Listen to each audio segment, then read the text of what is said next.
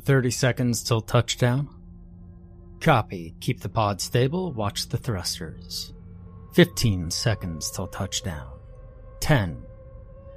Orange red soil appeared in the small window, dust flung up by the engines. 5 seconds. 3 seconds.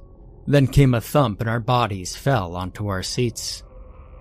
Touchdown confirmed. Welcome to Mars, gentlemen. Thank you, Prometheus. How's the weather today? High of negative 10 degrees, low of negative 99. Wind is blowing south at 15 miles per hour.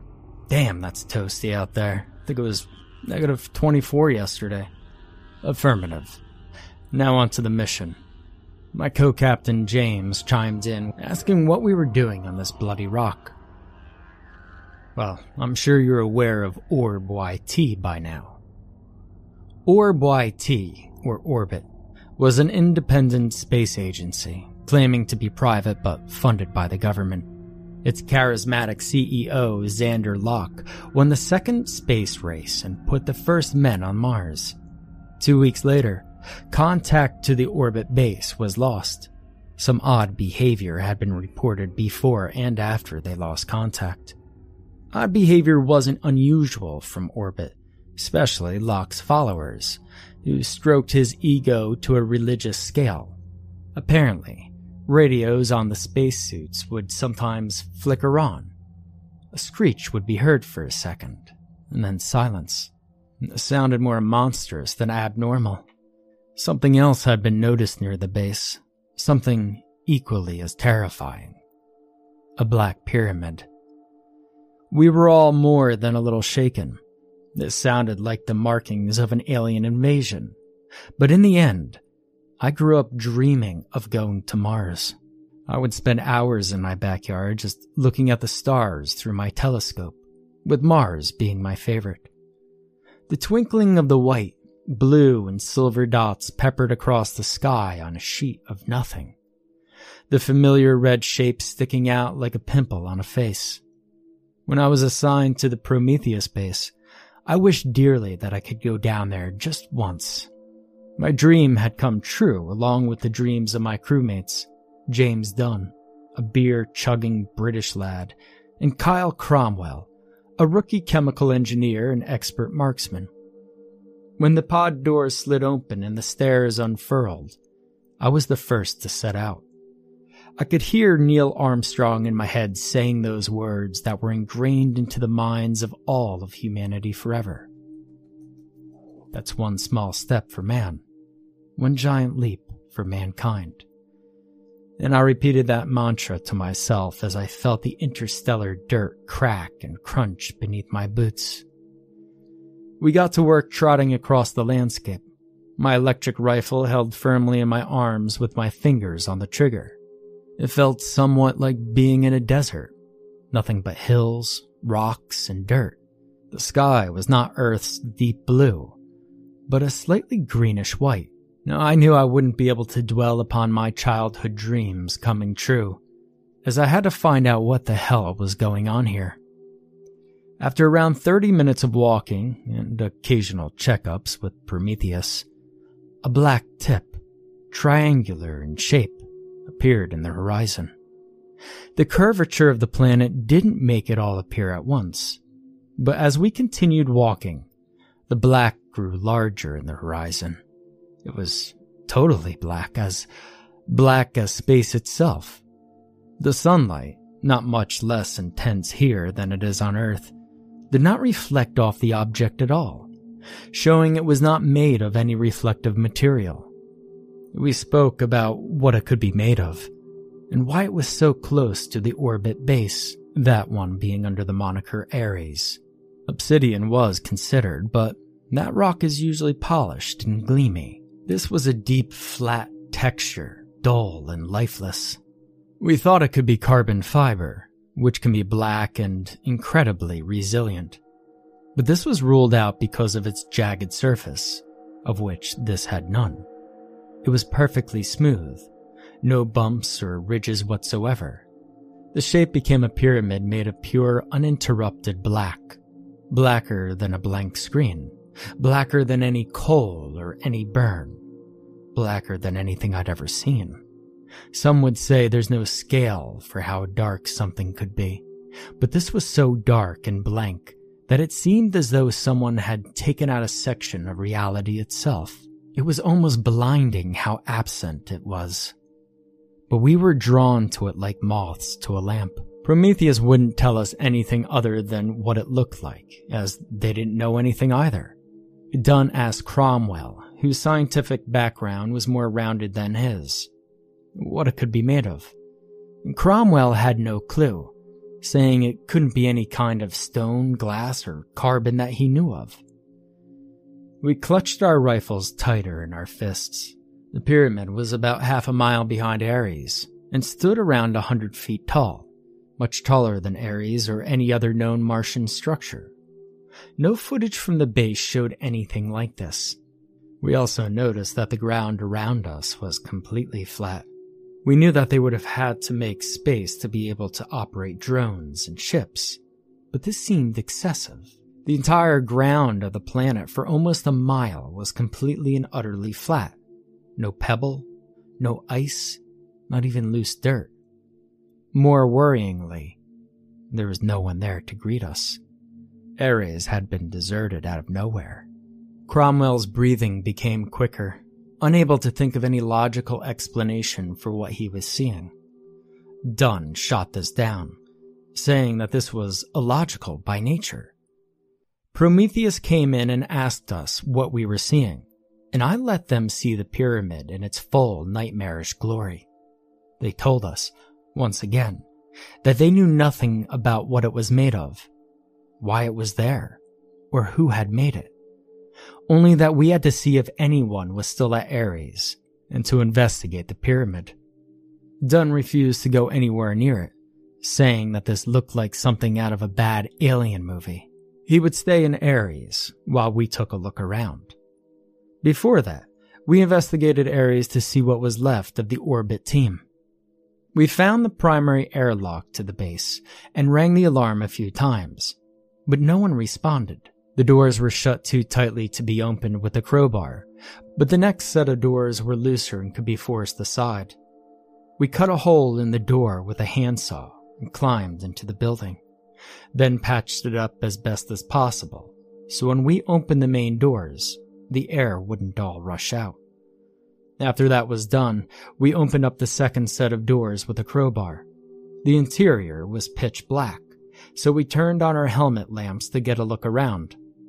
Objects and liquids were strewn all over the floor glass, paper, bits of steel and plastic, oil, what looked to be a vase or two, and a red liquid.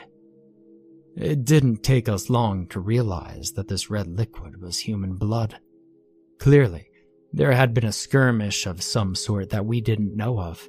When we turned our helmet lamps up to maximum power, we saw blood stains on the walls Everything made of glass, aside from the windows, was shattered spread across the floor. Those windows were, however, stained with blood, and scratches stretched down the entire pane. There were no animals on Mars, that we knew of, so there's no way they could have been made by anything but another human. But as we searched the place, guns drawn and loaded, we found nothing organic. Nobody was there. Relaying this to command, they told us to look for human remains while they tried every com of every person who was there, just to be sure nobody was left behind. But as we looked around, we found no human remains other than blood. Surely, there'd be a few body parts and what appeared to be a rather violent scuffle, but there was nothing. Nothing solid was left. Or so we thought. Cromwell called me to come take a look at something, his voice cracking and his throat full. I made my way back to the main entrance and over to where the majority of the claw marks on the walls were. Dunn was gagging, about to vomit in his helmet from what he'd seen. It looked like nothing at first. But then he pointed where the wall met the ground. Cromwell stood totally still, staring at the floor in silence. I ran my hand along the linoleum and found bits of pink and white plastic like material, and it looked like the exoskeleton of a bug fingernails. They'd clawed the walls, presumably the windows as well, until their fingernails were nothing. There was some relief, admittedly, as we knew that our enemy was likely human. But this also meant that something truly barbaric, animalistic, had to have happened for people to forcibly declaw themselves. I turned my attention to the papers scattered across the floor, hoping that they'd tell us something. I gathered all the ones in the main entrance up and put them on the table and flipped through them quickly, skimming each one for relevant information. The first few said nothing interesting, just some legal or scientific documents. But then I found one that was distinguishable from the others. A white page with a few words at the top. He has come. We must be ready. Now, what could this mean? I mean, who is he? Locke? Someone else?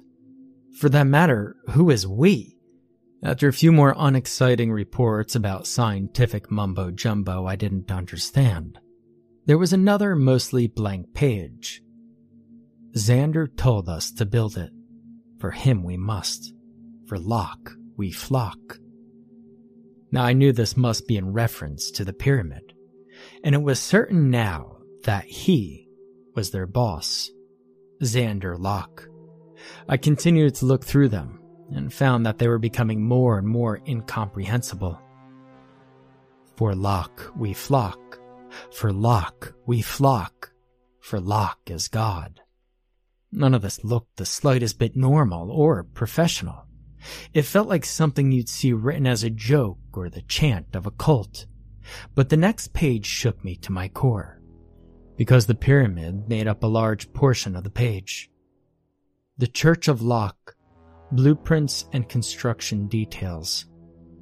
Now, I'm no scientist, just an ordinary space marine, just here to keep order, not to make discoveries.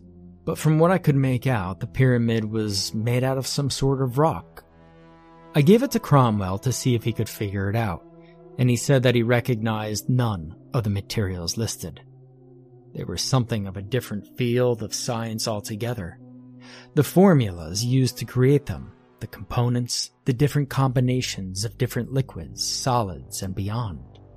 Others, seemingly nonsensical and near impossible to obtain, like yellow plastic and antimatter. The antimatter detail was the most concerning, as it's obscenely dangerous to work with and equally as hard to create.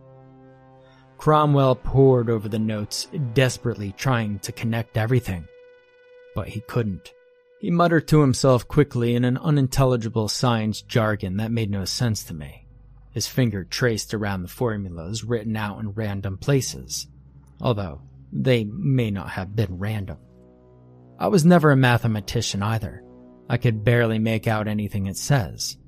Maybe a few terms like radius, hydrophobic, or hell, radioactive. And Cromwell stood back, and simply said, This shouldn't exist. Dunn asked what he meant by that, and the young man went into a rant about how none of these elements, calculations, formulas, and so on and so forth should create anything. Certainly not anything that we know of. Dunn shook his shoulders roughly to snap him out of it, saying that what it was made of didn't matter, only who made it and why. The who was obvious Xander Locke. I took Cromwell with me to investigate the prism, with Dunn staying at the base in case anything happened to us. How could they build something like this without it getting leaked to the media? There's live feeds all over the place. Surely one of them would have seen something. And how long did it take to construct it? What is it supposed to be? we were mainly transfixed on its color black. Once again, it was so dark that the human mind couldn't register it. It looked like a triangular hole in reality. From the sides, it didn't even look like a pyramid. but a solid triangle with no slants or vertices, just a solid black spot in the sky, the horizon, and the ground.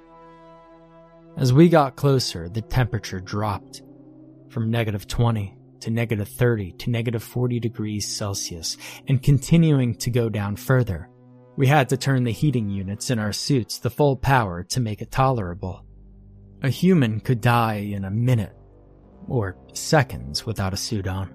I occasionally glanced at Cromwell to see how he was doing, and with each step, his legs rattled more and his rifle grew more unsteady. We sent messages to command multiple times on the temperature drop, but the reason behind that was classified. Hell, this thing never even showed up on the radar, we found out later. It was like it didn't exist. I considered myself level headed and not particularly susceptible to fear, but even I was starting to crack. I didn't know what we were up against. Had they met aliens? Had they created a shrine of incomprehensible magnitude for their false god? No possible motive made any sense. We noticed the small white spot on the base of it, and we figured it was a door of some kind. We decided to head towards it as it was the first discrepancy we had seen on an otherwise darkened plain. When we reached the white spot, which sure enough was a small door, it was at a negative 100 degrees Celsius. We shook not just from fear, but from the cold piercing through our suits. In the last few feet, it declined 15 degrees a step. The ground remained completely flat and looked to continue like this for at least another quarter mile. Think of salt flats, but with dirt, totally packed in with no bumps, rocks, plants, or anything that could break it. Cromwell ran his hand along the surface. He said it felt of nothing. There was a bit of weight, but it was so minute that it felt like he could be pushing right through it. It was so cold that it felt like it was burning. Our suits could barely withstand the extreme temperatures, so we knew our visit would be short. I could tell Cromwell did not want to go inside, but that wasn't an option. We had to know why this was happening. The door was more of a hatch, really It wasn't anything special, just a standard steel hatch with a black rubber handle. Something so ordinary on something so extraordinary left just another question we could never answer. The door was surprisingly unlocked and opened with minimal effort. I poked my rifle inside just in case, and then I placed the leg inside and prepared to jump down, as there was a small drop from the doorway. I motioned to Cromwell to follow, and while he did it slowly, he obeyed. When we landed, we turned on our helmet lamps, as it was extremely dark inside. Not a single light was present on the walls or the ground, which were both made of the same material as the exterior. When we looked around, all I saw was our lamps radiating against more darkness with nothing in sight. I looked at the floor and saw only the Martian dirt. We felt around for some sort of wall to follow along with, but there were no walls. This looked like a totally empty room, like it was unfinished. Till I stepped on something. It cracked beneath me and I instinctively pointed my rifle at it, only to see it was a bone, and it was a femur bone at that. I slowly looked up and saw what looked to be church pews and waved at Cromwell to come with me. His ankles looked like they were about to fall off of his body from how badly he shook. A few heads appeared above the pews, and when I turned to them, I saw a row of bodies, all in their Orbyt standard issue spacesuits, their helmets at their feet, and their heads a frozen red brown mass. A shotgun sat in each of their laps. Cromwell was hyperventilating, whining at a high pitch in terror. Each pew onward was the same. Around a dozen Orbyt crew members having blown off their own heads in pieces. Laying back in their seats with frozen blood stuck to the wooden pews. How they got wood up here? I'll never know. But then I heard Cromwell scream and fall to the ground. He writhed on the dusted floor, his helmet in his hands, which pounded against the glass, not understanding what he was looking at. I turned my attention to the front of the church, to the very thing Cromwell saw. A black X shaped cross was at the front. A humanoid form was attached to it. He wore black jeans, a black t shirt, and his arms were pale white from the cold. He was so frail that his bones broke through his paper thin skin. Long, aluminum pikes kept him pinned to the cross by his feet and hands, along with one more that went right through his stomach, impaling him completely. I looked at his face and saw that his eyes had been removed. Two black holes in their place. And he had a smile carved into his maw. The short, coiffed blonde hair was the final sign. The one they flocked to had been made into a sacrifice.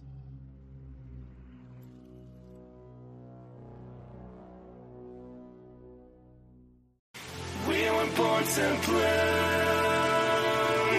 destined and rearrange. No beauty in plastic flowers,